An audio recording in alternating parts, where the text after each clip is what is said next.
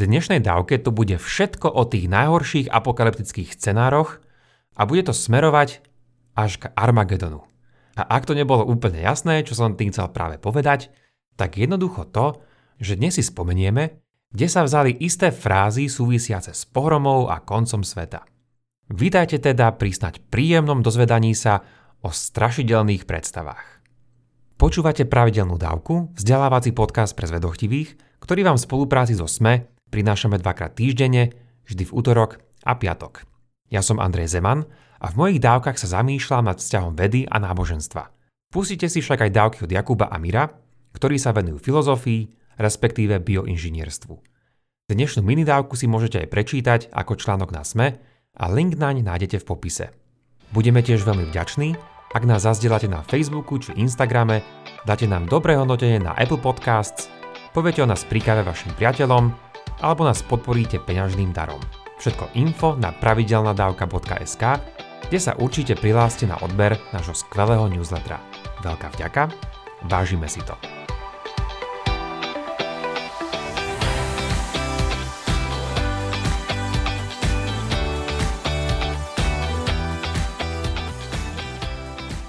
Náš jazyk a kultúra sú plné vyjadrení, ktoré som spomenul v úvode.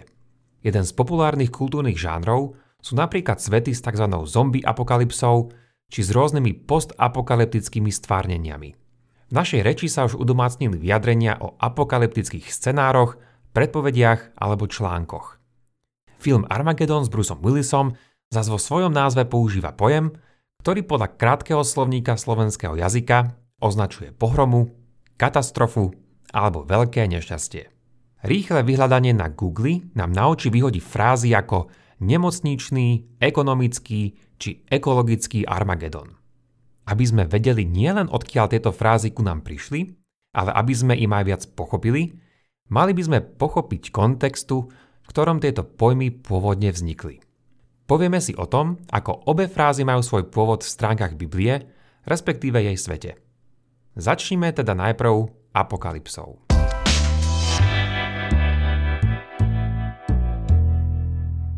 Tí, čo ma už počúvate pravidelne, viete, že vám rád ponúkam komerzačné esá do vášho rukávu nábožensko-vedeckej gramotnosti. Keď sa vás teda na vašej ďalšej koktejlovej párty niekto náhodne opýta na rozdiel medzi apokalypsou a apokalypticizmom, budete ho už vedieť hravo vysvetliť. Rozdiel je takýto.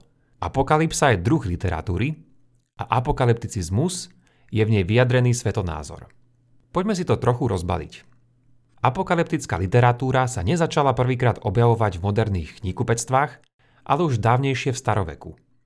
Prvýkrát ju nachádzame v tých pár storočiach, ktoré bezprostredne predchádzali vzniku kresťanstva. Ide pritom o nesmierne dôležitý literárny druh, vďaka ktorému vieme oveľa viac pochopiť nielen starovekému židovstvu, ale aj kresťanstvu. V biblickej starej zmluve je tento žáner zastúpený knihou Daniel a v novej zmluve sa nachádza v poslednej biblickej knihe, tzv. knihe zjavenia. Táto sa niekedy nazýva aj zjavenie Jána, alebo tiež, uhádli ste, apokalypsa. Pojem apokalypsa je odvodený od gréckého slova apokalypsis, čo znamená odhalenie alebo zjavenie. O aké zjavenie však ide? Zjednodušene, ide tu vždy o isté vizionárske predstavy, ktoré chcel nejakému vizionárovi zdeliť Boh. Všimnite si pri tom, že som nespomenul žiadne kozmické bitky. Nie vždy sú totiž ich súčasťou.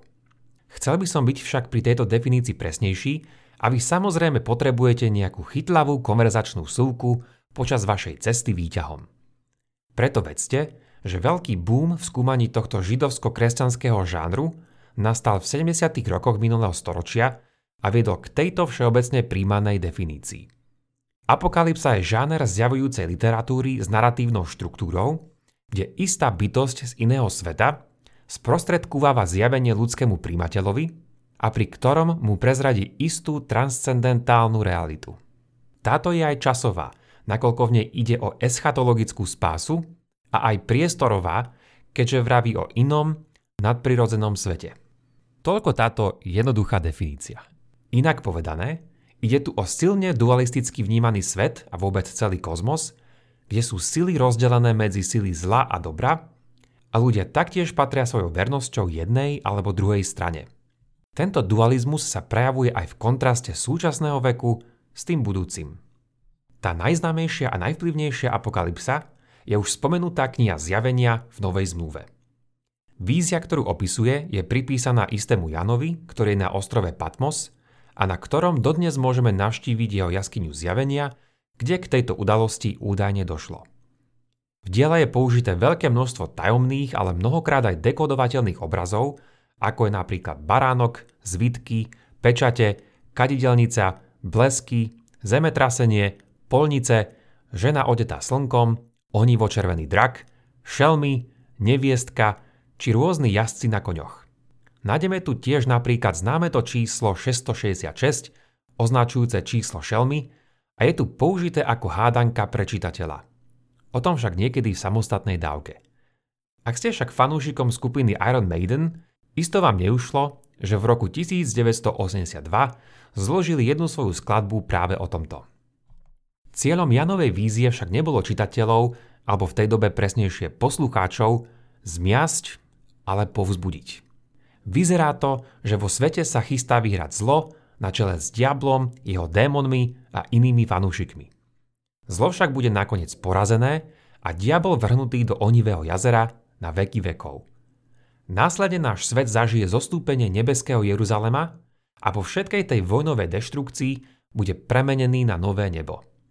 Toto nebo však bude podľa kníh zjavenia stále naša zem, hoci samozrejme už značne pretvorená. Bude to už miesto bez slz a utrpenia a všetko toto je prislúbené tým, ktorí sú možno hoci prenasledovaní ale na tej správnej strane v tejto kozmickej dráme. A v prípade, že máte takýto svetonázor, vrátane takéhoto dualistického pohľadu na celý vesmír, tak ste to možno ani nevedeli a zastávate nie apokalypsu, ale apokalypticizmus. Navyše, od začiatku 19. storočia badatelia zisťovali, ako veľmi bol tento žáner v starovekom židovstve a kresťanstve rozšírený. Čiže nemáme len dve apokalypsy, ale sú ich asi dve desiatky – pričom tu samozrejme ide o knihy, ktoré sú už mimo biblické. Tá najdlhšia a odborníkov najznámejšia je tzv. prvá kniha Henochova a veľmi zaujímavá by pre vás mohla byť Petrova apokalypsa, ktorá opisuje nielen nebeské radosti, ale predovšetkým pekelné muky a ktorá sa stala inšpiráciou pre Danteho božskú komédiu.